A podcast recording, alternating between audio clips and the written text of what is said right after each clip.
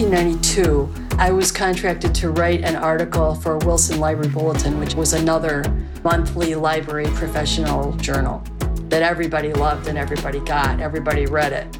And they said, "Well, you're out there talking about the internet all the time. Can you just do a overview of like what it is and how you get on it and what you can do and that sort of thing?" And I said, "Yeah." So, in those days, what we had was cruising the internet. We had mining the internet, but none of those metaphors actually did it for me. Things kept moving around. It wasn't like it was now. Like things would go up, things would go down, things would get moved. You really needed some skill really, it was kind of an art using it back then. And so I looked down at my mouse pad and I had gotten a number of grants from the Apple Library in Cupertino, the Apple Library tomorrow. And one of the mouse pads that I have had a surfer on it and it said information surfer on it. And I said, Oh, that's my metaphor surfing the internet. It's hard to do, you need some skill. There's currents everywhere. Sometimes there's sharks. I said, I'm going to call my article Surfing the Internet. And that was the first time the phrase surfing the internet appeared in publication. The person credited with coining it was the person you just heard telling the story, Jean Armour Polly, also known as NetMom. Are you ready to hear the story? Let's get dialed in.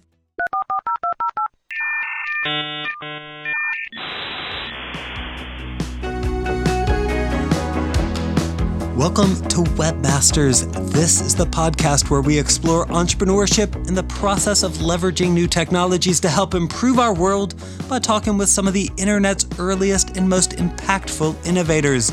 I'm your host. My name is Aaron Dinin. I teach innovation and entrepreneurship at Duke University.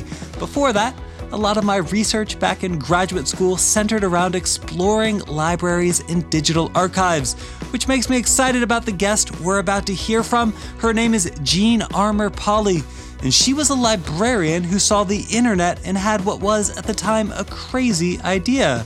Since libraries are critical repositories of information and knowledge in most communities, she believed that libraries should offer public internet access. That belief paved the way for millions of people around the world to discover the web. And in this episode, I'm going to tell you how she did all that. But first, I'm going to tell you all about our sponsor. Webmasters wouldn't be possible without the generous support of our sponsor, Latonas. Latonas is a boutique mergers and acquisitions company that specializes in helping people buy and sell cash flow positive internet businesses, and digital assets. That includes things like e commerce stores, SaaS apps, Amazon FBAs, eBay storefronts, domain portfolios, and just about any other kinds of online work from anywhere businesses. If you're interested in getting started with an online business but don't want to build one from scratch, be sure to check out the Latonas website where you'll see tons of listings for all sorts of already profitable businesses you can buy and start operating. No long ramp up process necessary. Or if you've already got a successful internet business and you're interested in selling it, make sure you check out Latonas too. Their team of expert brokers can help you get top dollar for it. So, again, whether you're thinking about buying or selling an internet business, make sure your first stop is latonas.com. That's L A T O N A S.com.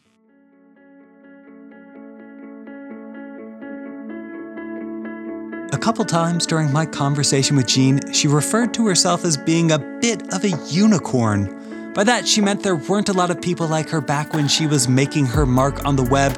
And I gotta tell you, as someone who's been relentlessly researching the pioneers of the early web for this podcast, I think she might be right. Jean Armour Polly's enthusiasm for the internet, especially all the way back in the 1980s, is incredibly unique. In general, at the time, there just weren't a lot of people like her who A, used the internet, and B, recognized its enormous potential.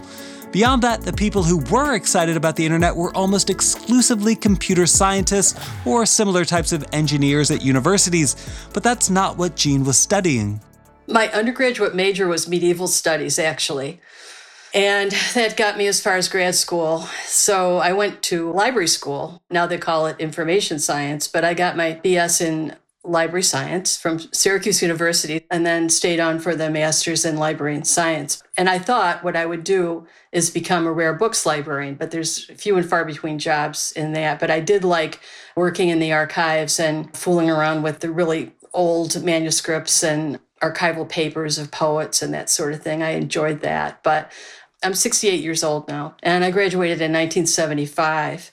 And in those days, really, your choices were school librarianship or public librarianship. And there were no jobs then either. So what I did was ride my horse and cross country ski for a while. and then and then I volunteered at my local public library. And that was in, I guess, 1976 that that started. And so I worked as a public librarian for about 16 years. So, how'd that bring you to computers? While I was in library school, one of the things that was up and coming was some time sharing computers that they had there, and you could take free courses in Fortran and BASIC and that sort of thing. And, you know, you would key punch on a machine and it would come out with these cards with little holes in them and and you would take your stack of these cards you know into the system operators and they were like the priests of this you know magical big box that filled up a big room and you would carefully just timidly hand over your stack of cards and hope that your program would run.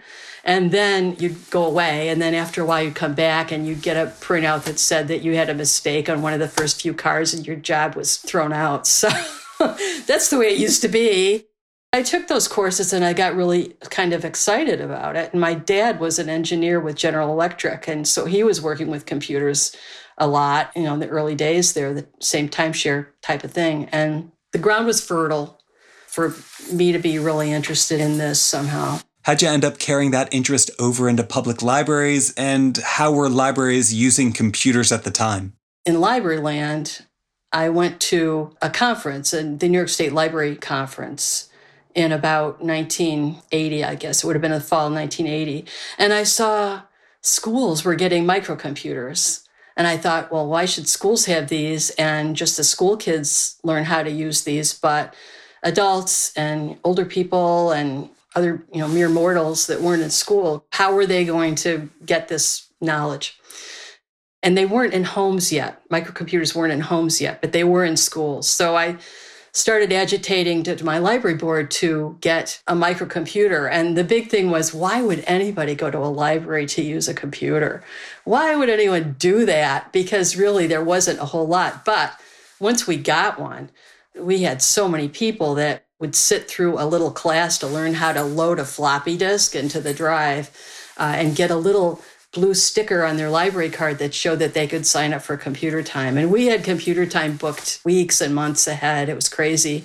We only had one computer. So it set the stage for me really advocating for public access technology. And I wrote a couple books about that, just basically for the library market, how important I thought that was. Public access technology in the early 80s was a typewriter that the public could use. I mean, that was pretty much it and maybe you had a copier.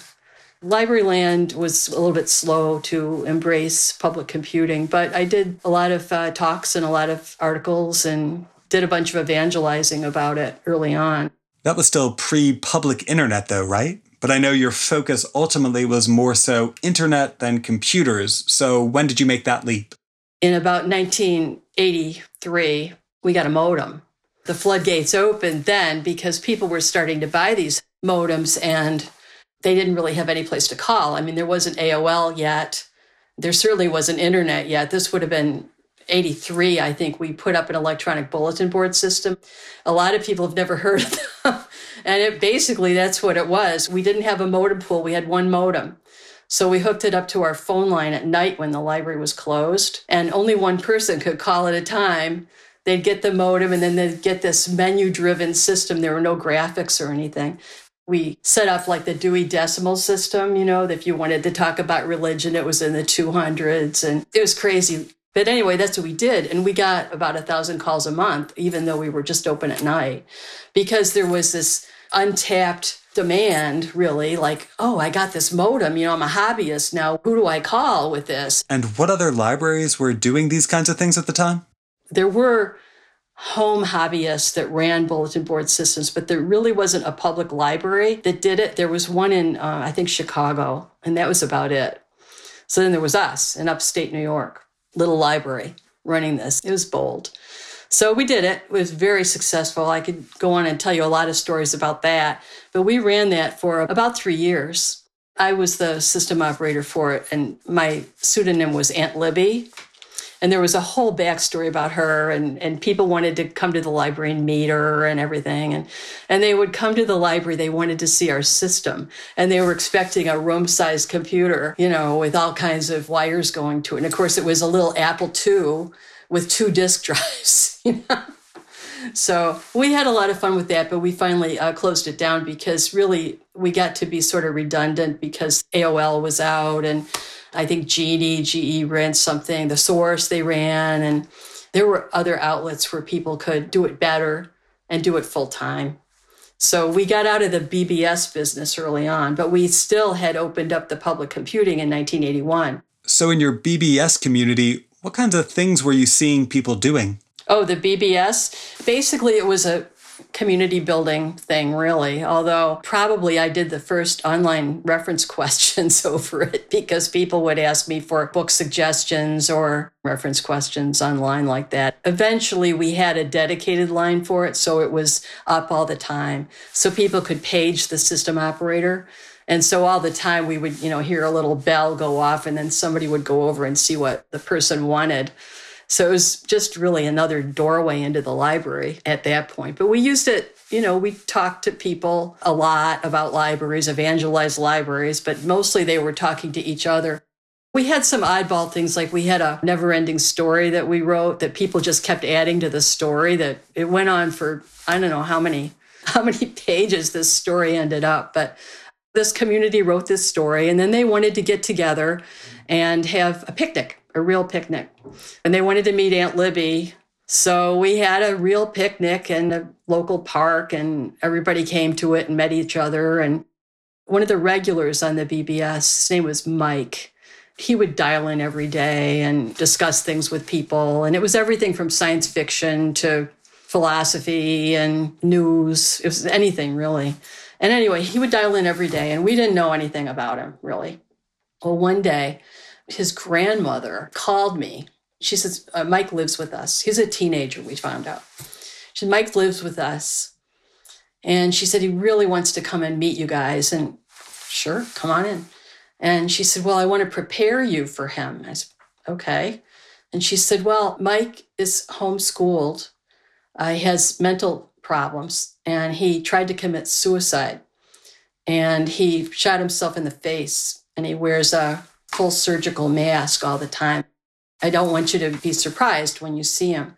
So he came in, we met him, and it was great, you know. And but you know, it was shocking to see him, right? But we all knew him because we talked to him every day, right? We went to the picnic, and everybody, you know, you're Mike. I'm so happy to meet you. And really, the whole physical thing wasn't even a barrier anymore. And that's when I realized that ASCII was like the great leveler of things, and that it really broke down all the barriers of age and ability. And it was like an aha moment for me like, this is really a powerful thing, and we should be paying attention to this a lot more than we are.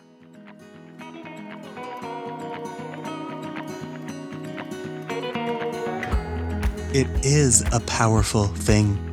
What Jean is talking about here is the ability for the internet to democratize information, connect the world, and give people like Mike opportunities to join communities they otherwise wouldn't have access to for any number of reasons.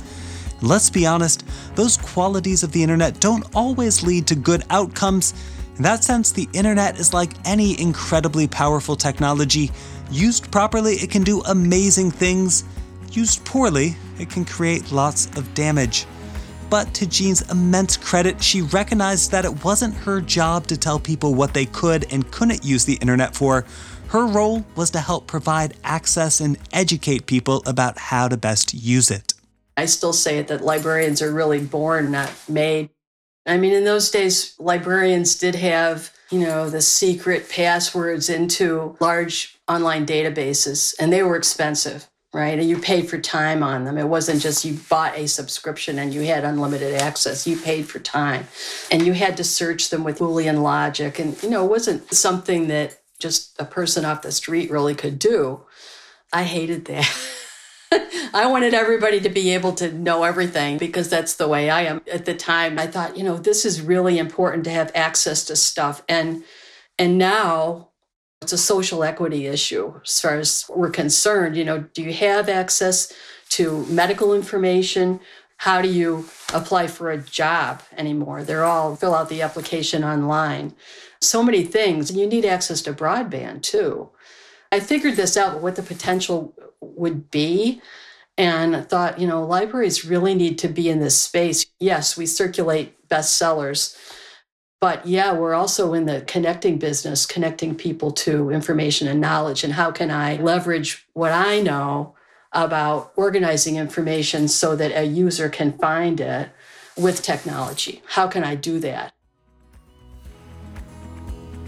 Yes, Jean Armour Polly helped usher in public computing, making computers and internet access accessible for more people. It's a bit of a strange concept to think about today because the internet is so ubiquitous, but a big reason the internet is so ubiquitous today is because of the Herculean efforts of people like Jean. And by the way, for what it's worth, public computing wasn't the only computer access initiative Jean helped pioneer. We also circulated software, which was another thing that nobody was doing. That got the attention of software producers who didn't like it so much. And actually, they tried to stop it. Uh, so we ended up working with the American Library Association, and they actually wrote something into the copyright law that said that libraries could circulate software. so, yeah, it was those good times. I still have the coaster I stole from the Senate hearings. Whatever. Wait a minute. So you successfully petitioned the US government to amend copyright laws so libraries could rent software? That's pretty impressive. Yeah, well, we also had video cassettes at the time. And of course, there was already Blockbuster and whatever where you could go and, and rent video cassettes at, at a store, right? I don't think Blockbusters are around anymore, but they used to be. So you would go and you would rent a couple of VHS tapes for three days or something. Libraries were already doing that for videotapes and CDs and whatnot, and books, of course. But software was a new thing. And they didn't like it too much we circulated for I think six different platforms, so we had a pretty big collection of stuff.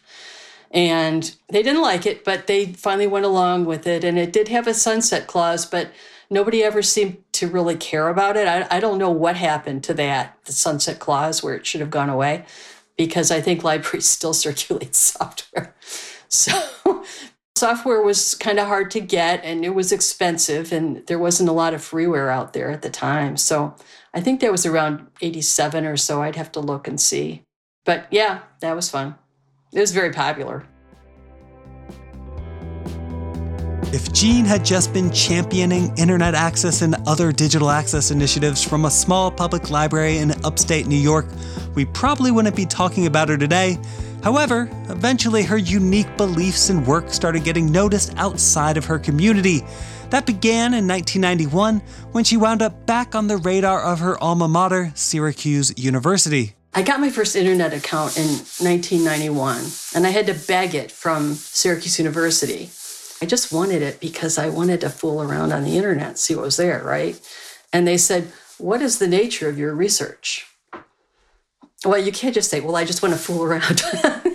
so I don't know, I made something up about uh, the utility of the internet for public libraries or something. And, and because of that, I got a phone call one day from the J.M. Kaplan Foundation sitting at my desk. They call me out of the blue and they say, What would you do with $65,000?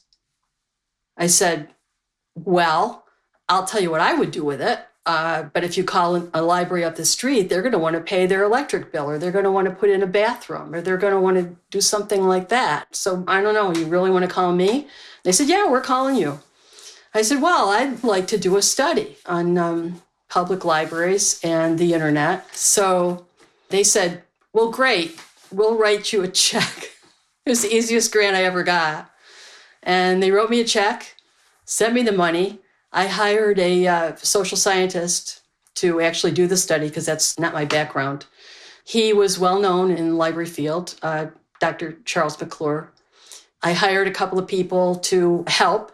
We selected, I think it was five libraries and an Indian Nation school. And I worked with uh, Apple Computer. They gave me equipment, asked for a lot, then asked for more. I was moving from the library to the New York State Education and Research Network, NYSERNet, which was a T1 regional network in New York State. It was an academic and worked with government agencies, network, universities, anybody that had government contracts like Kodak or Xerox had accounts on NYSERNet, but not mere mortals. I went to work for them in the late part of 92, and they donated connections. Kaplan gave me the money to actually do the study and do a video and do a book basically on it. And Apple gave us the equipment. So out in these rural libraries, they suddenly got internet, dial up internet. And it was amazing what happened. Lots of great stories came out of that. That was called Project Gain. That was Project GAIN, G A I N, which stands for Global Access Information Network. It was a landmark study in the history of the internet because it was basically trying to answer the question is this internet thingy capable of providing useful information to average consumers? Well, that sounds like a ridiculous question to ask now. Back in 1992, that question wasn't so crazy. In fact, a lot of Jean's peers at the time thought the answer was no. It doesn't have value because the information isn't reliable enough. I have to say, too, that in those days, I got a lot of pushback from other libraries that really considered the internet like a competitor and didn't want it in libraries, didn't see the utility of it. We want to be the guardians and the caretakers of information. All this stuff out there is unvetted and a lot of it's wrong, and Wikipedia is horrible. And well, it was kind of bad in the beginning, but, but you know, I mean, there was a lot to what they said, but you know, not to just slam the door on it and say, let's not look at this. And the other thing that I did was say, okay, I hear you, but let's try to make it better. Let's get a seat at the table where the policies are being made. Let's drive it where we want to take it, not just sit back and be run over. Jean's work on Project Gain propelled her into the ranks of the early web evangelists as she worked out of NYSERNet, a nonprofit internet service provider in New York that was trying to expand access to the internet. Pretty soon, she was flying all over the country to give talks, writing columns in influential journals, and becoming a source of information for the press about this new internet phenomenon quickly spreading around the world. When I was working for NYSERNet, I did a lot of interesting stuff with them. One of the things that I did was evangelize to people that had never heard of the internet.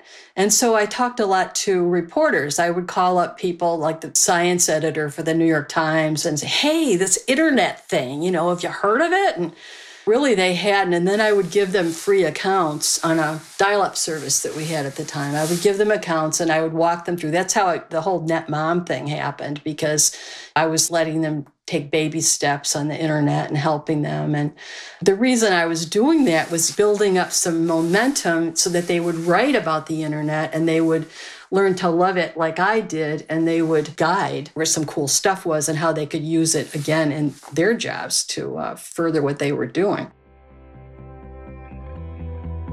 As you heard, this is where Jean starts becoming known as the nurturing mother of the internet, aka NetMom. And while it certainly relates to Jean's caring and motherly approach to helping people learn their way around the virtual world, it's also a term that adds some critical context to the role Jean played in the growth of the internet.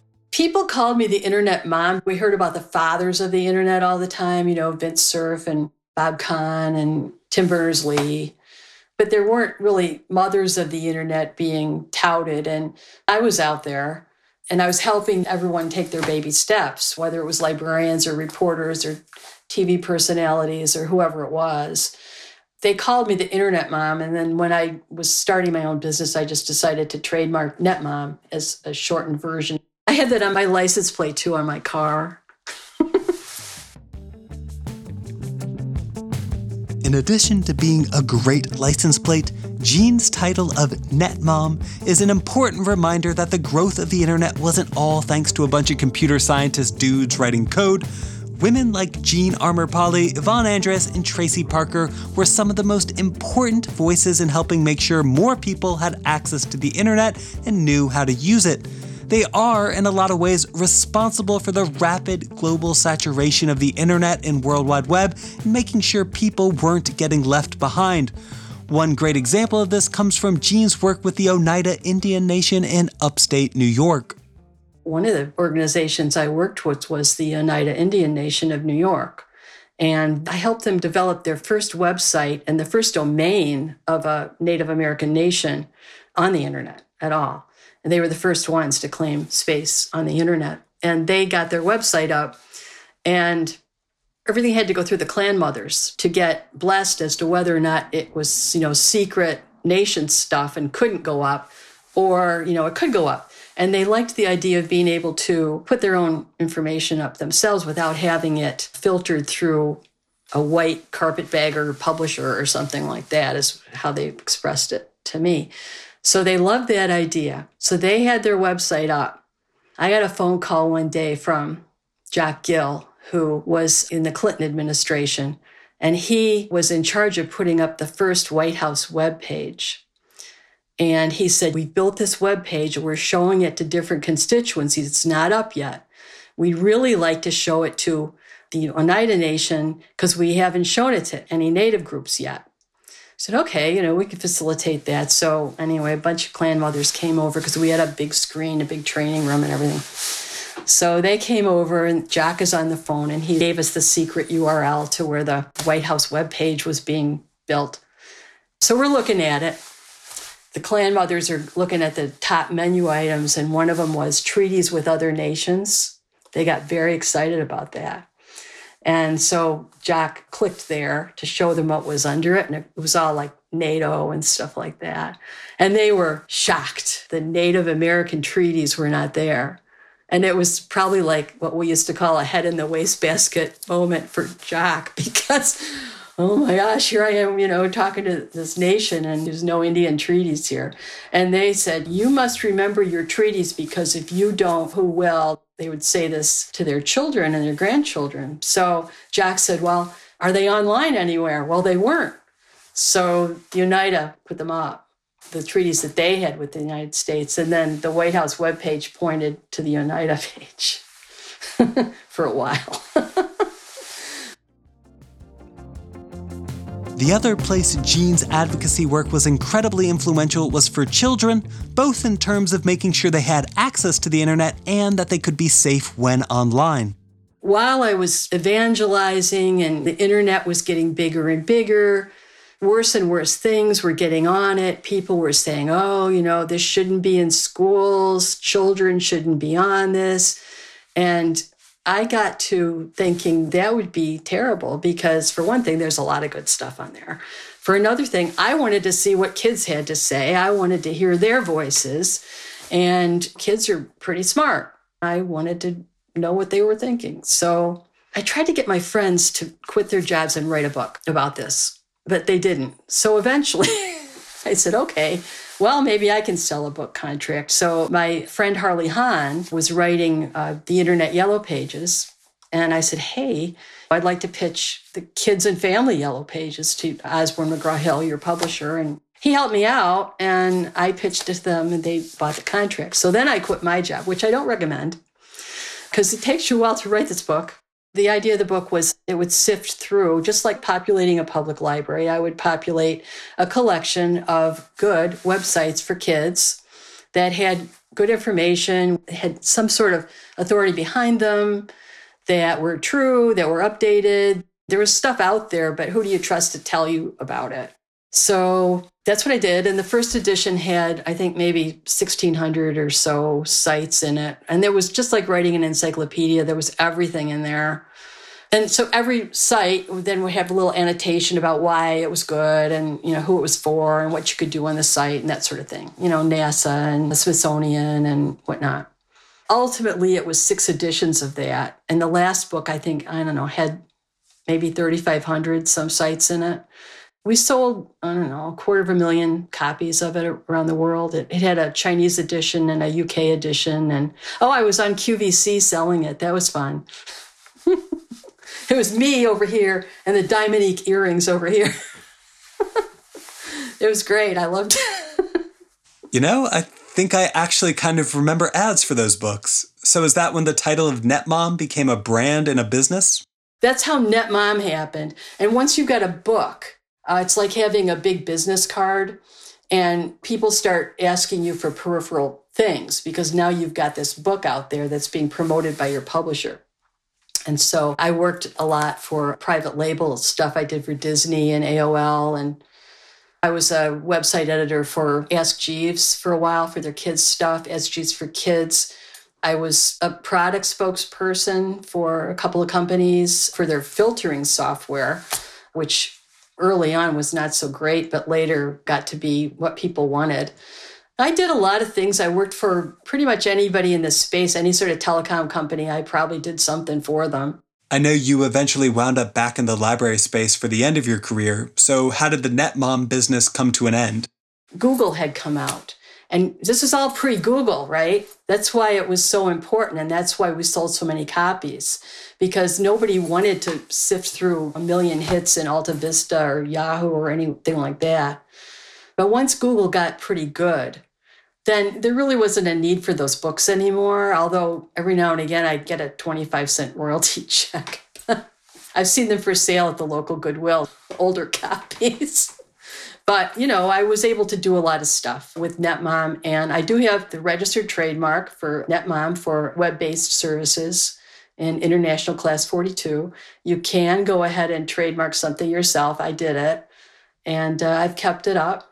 And I had a website component to it, which I did monetize with Google Ads for a while. And every month I'd get some money from that. But right now, netmom.com is basically just a personal web page where it's basically a placeholder and it tells you what I used to do. And I don't really add to it anymore.